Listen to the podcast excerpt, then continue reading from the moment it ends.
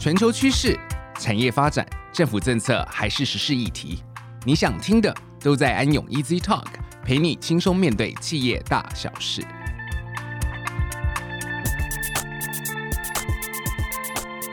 家族企业因家族成员、企业规模以及所有权结构，在发展过程中变得日渐复杂。家族资产和财富的累积，以及外部成员的加入，提升了家族企业传承的困难度。我是本集的主持人 Ives。今天安永 Easy Talk 将由 Michael 林志祥职业会计师为各位听众介绍家族治理、企业及所有权治理和财富治理对家族企业的重要性。那我们今天首先欢迎 Michael。大家好，我是 Michael。Michael 你好。Michael 其实，在就是税务领域方面已经有二十年的经验了。那其中也负责过许许多多不同的业务，包括公司的税务咨询、公司的税务签证，以及行政救济很多不同的服务项目。但是，其实最近他在主要负责的业务是家族企业传承规划以及税务咨询服务安永家族办公室。Michael。在我们今天的主题之前，想先跟您聊聊，为什么安永有这个想法，想要针对这样一个特定的族群家族企业，成立一个专业的团队来去为他们服务呢？好，谢谢 Ives。呃，我想大家都很清楚啦，就是说在台湾有一百多万家的这个企业，那其中的话呢，大概有百分之二的比例呢是属于上市上柜公司，而上市上柜公司里面呢，大概有六成以上。啊，都是属于家族企业。那或许你这边会好奇，诶，我怎么去定义何谓家族企业？那其实大概一般来讲的话，上市上柜公司我们的判断大概就是看它的持股比例哦。所以如果有一个上市公司，它的家族能够控制这家公司的股权比例大概有三成以上，那我们可以把它定义成是属于家族企业。那另外的话呢，就是大概有百分之九十八的比例啊，是属于中小企业。那我想，呃，大家都是很清楚啊，台湾的中小企业人数不是很多，绝大的比例呢都是属于家族企业。那所以呢，从这个呃台湾的企业的特性来看，就可以看出来，其实家族企业对于台湾经济的一个贡献、就业机会的提供、社会的稳定，其实它有非常大的一个贡献。但是呢，啊、呃，我想在我这二十年的工作经验里面，其实我也看到另外一个面向呢，就是呃，台湾有很多的家族企业呢，因为没有事前做好啊、传承的规划，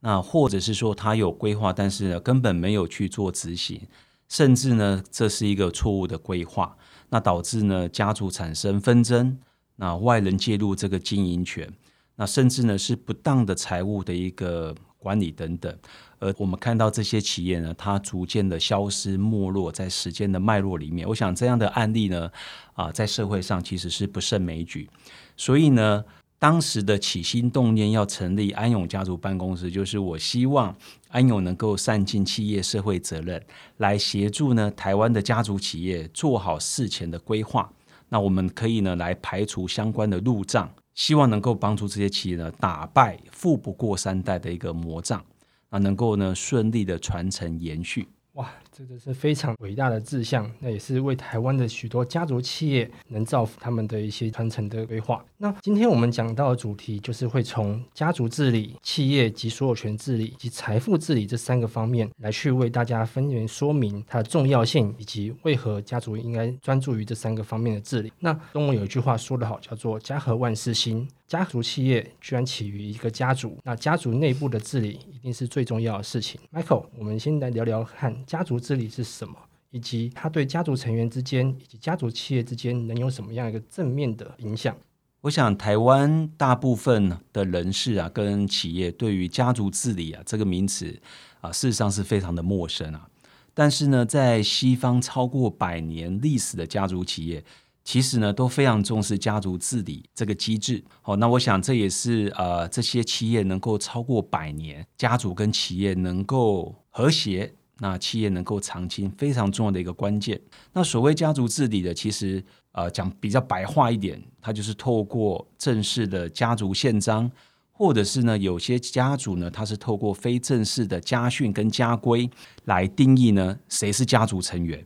那规范呢家族成员他们彼此之间的权利义务，协调家族的利益跟冲突。所以呢，换句话说啊，呃，像我们。国家呢有国家的宪法跟法律来作为一个治理，那公司呢有公司的章程来作为治理。我想家族也是，就像我们刚刚所讲的，他透过正式的家族宪章，或者是非正式的家训跟家规来作为治理。另外的话呢，也必须要有一个家族的治理机构。让家族呢可以在这个啊、机构平台上去做一些定期的互动，那我想这是非常重要的，尤其是针对家族的重要事项，能够来做讨论，哦，做沟通。那在台湾这几年，我想艾弗斯你也知道，我们其实包含安永本身呢，其实也帮很多的客户来设立啊闭锁性的家族控股公司，来作为家族治理的平台。那这个平台呢，它本身就具备我们刚刚所讲的啊，能够作为一个定期家族的沟通管道。那其实这也是我实务上的一个经验啊，非常的呃重要的一个观察。呃，其实家族之间哦，如果没有一个定期沟通的管道，其实是非常危险的。为什么说危险？因为呃，家族如果有一些误会，但是他没有一些沟通的管道来作为协调，那其实这些误会呢，就会逐渐的产生。变成是家族内部的一些纷争、冲突，甚至呢，最后我们看到实务上有很多的诉讼等等。好，所以我想透过家族治理，那必须要具备所谓的家族宪章，它就像是软体，以及呢家族控股公司，它就像是硬体一样。然后呢，我们来实现啊家族治理的一个重要性。那这样子的话呢，能够达成啊家和万事兴。安内才能够攘外，我想这是回到你刚刚所讲的啊，事实上这是一个千古不变的道理啊，黄金的准则，放诸四海于不变。了解，所以家族的治理非常的重要。我们把家族的一些核心的价值观，以及家族成员各自定定的一些行为准则，慢慢的融入到家族治理机构以及家族宪章当中。接下来想跟 Michael 聊聊的是有关企业治理以及所有权治理。我们怎么从家族治理这个方向出发，来去定定一些针对企业以及所有权治理的呃一些准则呢？呃，谢谢艾弗斯啊，我想这是一个蛮重要的一个逻辑先后的一个顺序哦。我们刚刚其实先讲的这个家族治理，那你现在提到的话，就是另外的一个蛮重要的面向——公司治理。那其实一个公司啊，到底有没有去落实公司治理？以及它的重要性，其实很容易看出来。其实一开始我们只要去看这家公司它的董事会啊、是不是真的有发挥啊这个董事的相关的一个职权？那董事会是在做什么？所以我们实务上常常讲，就是说一家公司的董事会有没有发挥它的一个高效能，就要去看董事会有没有去执行监督公司经营团队。诶，这家公司的经营团队执行长有没有把这家公司经营得很好？那董事会必须要来做这方面的一些监督。这个公司有没有遵循相关的法律的一些规定？哦，这也是董事会的职权。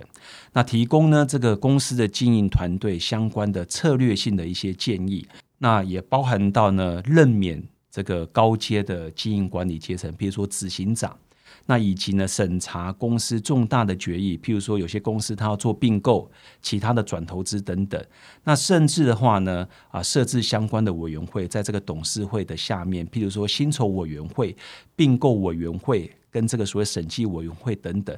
另外还有一个非常非常重要，就是要审查财务报表。哦，所以我想，呃，如果一家公司的董事会它真的有在落实这些制度的话，我相信这家公司的公司治理，它本身应该是做得不错。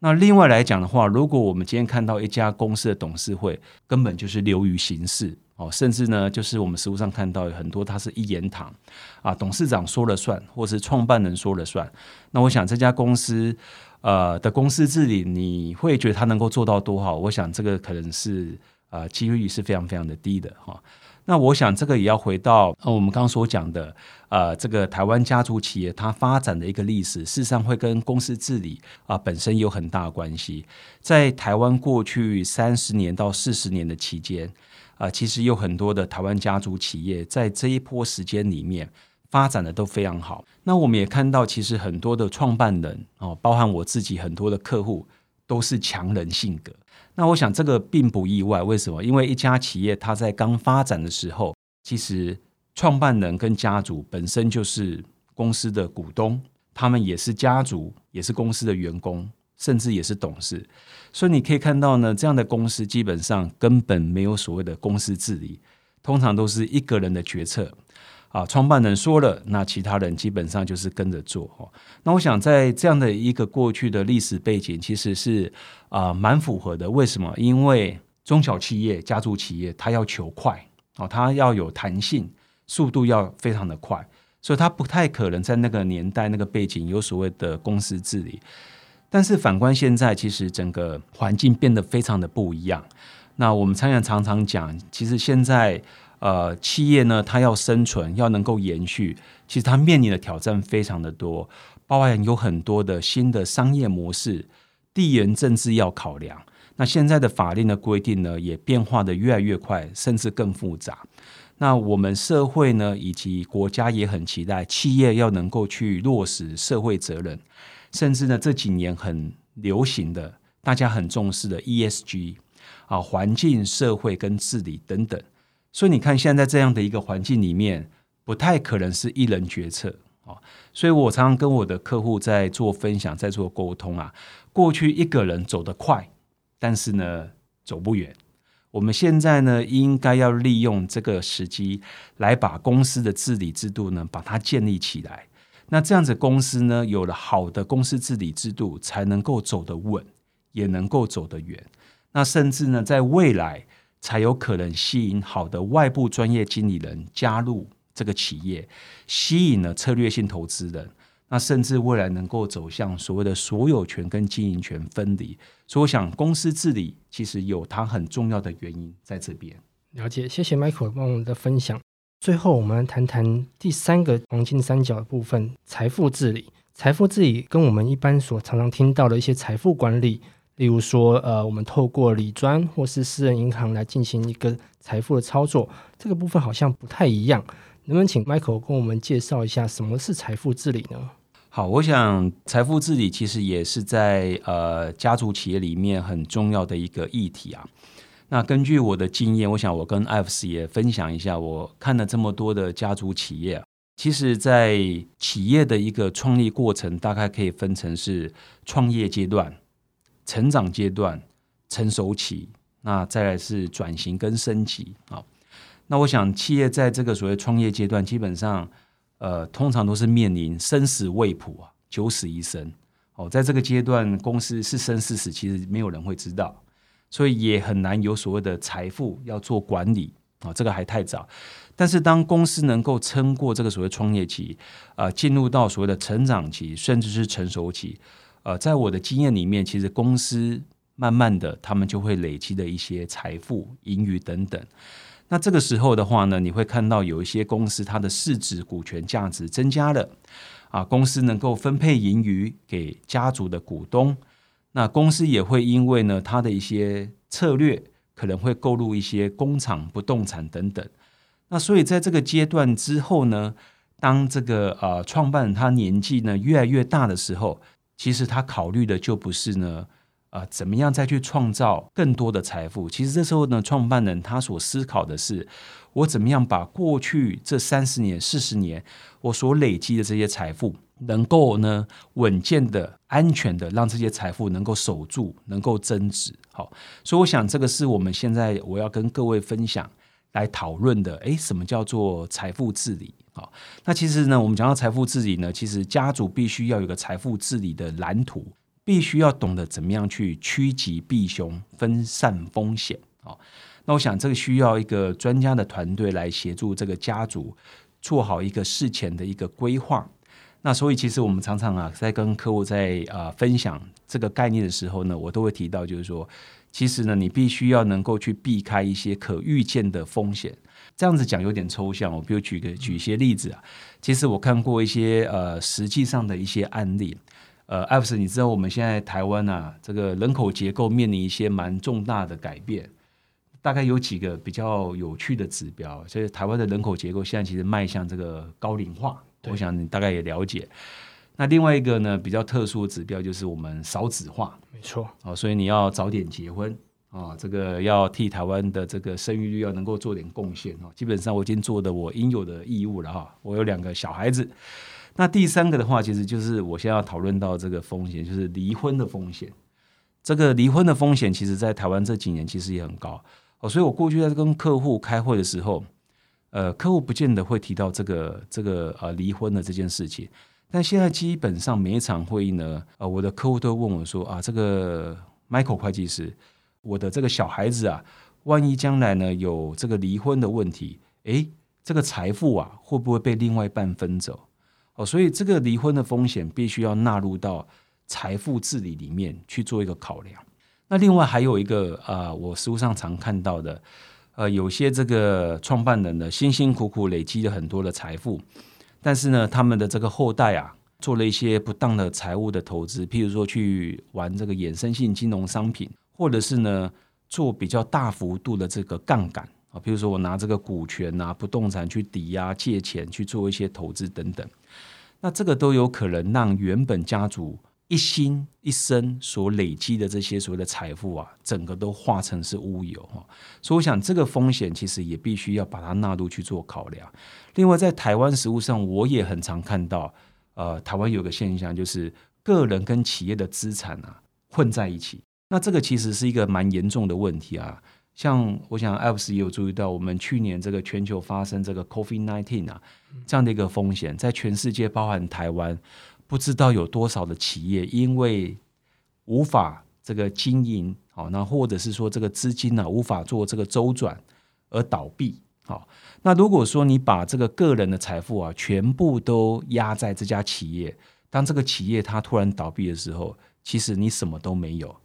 所以其实我常跟客户呢沟通一个观念啊，个人的资产跟企业资产，其实呢还是要做适当的防火墙，要做一个隔离出来。那个人的资产要去做另外的一些规划，譬如说可以透过信托、保险等等相关的工具哦，去做一个防火墙的保护。我想这是非常的重要。那另外呢，啊，在台湾这几年还有一个蛮大的风险，就是诈骗风险。我想，呃，台湾有很多。这个技术啊、商品啊，各方面都是领先全球，但是我们的这个诈骗是比较负面的啊。台湾的诈骗其实是蛮严重的，所以我也常跟客户呢在分享，就是说这个诈骗有可能是内部家族对你做诈骗，有可能是外面的人来对你做诈骗，所以你的财富呢要怎么样去做一个比较好的一些管理。哦，去避开这样的一个诈骗的风险，包含我刚刚所讲的这些啊不同类型的风险。我想在整个财富治理的蓝图里面，这个部分都要做一个很好的一个规划跟管理。那所以只要我们能够呢很稳健的守住财富，其实呢这些财富可以让好几代都能够享受啊。这是我的一个分享。了解。所以家族常常在企业发展中会忽略掉一些财富治理上的风险。导致家族累积的财富在一夕之间全部都消失殆尽，所以从家族治理作为出发点来去建立一个家族企业以及家族企业所有权的治理以及相关的财富治理，才是一个理想的架构。那 Michael，我们刚刚聊了这么多有关家族治理、企业治理以及财富治理的一些原则以及概念，呃，我们要怎么样去建立这样一个治理机制呢？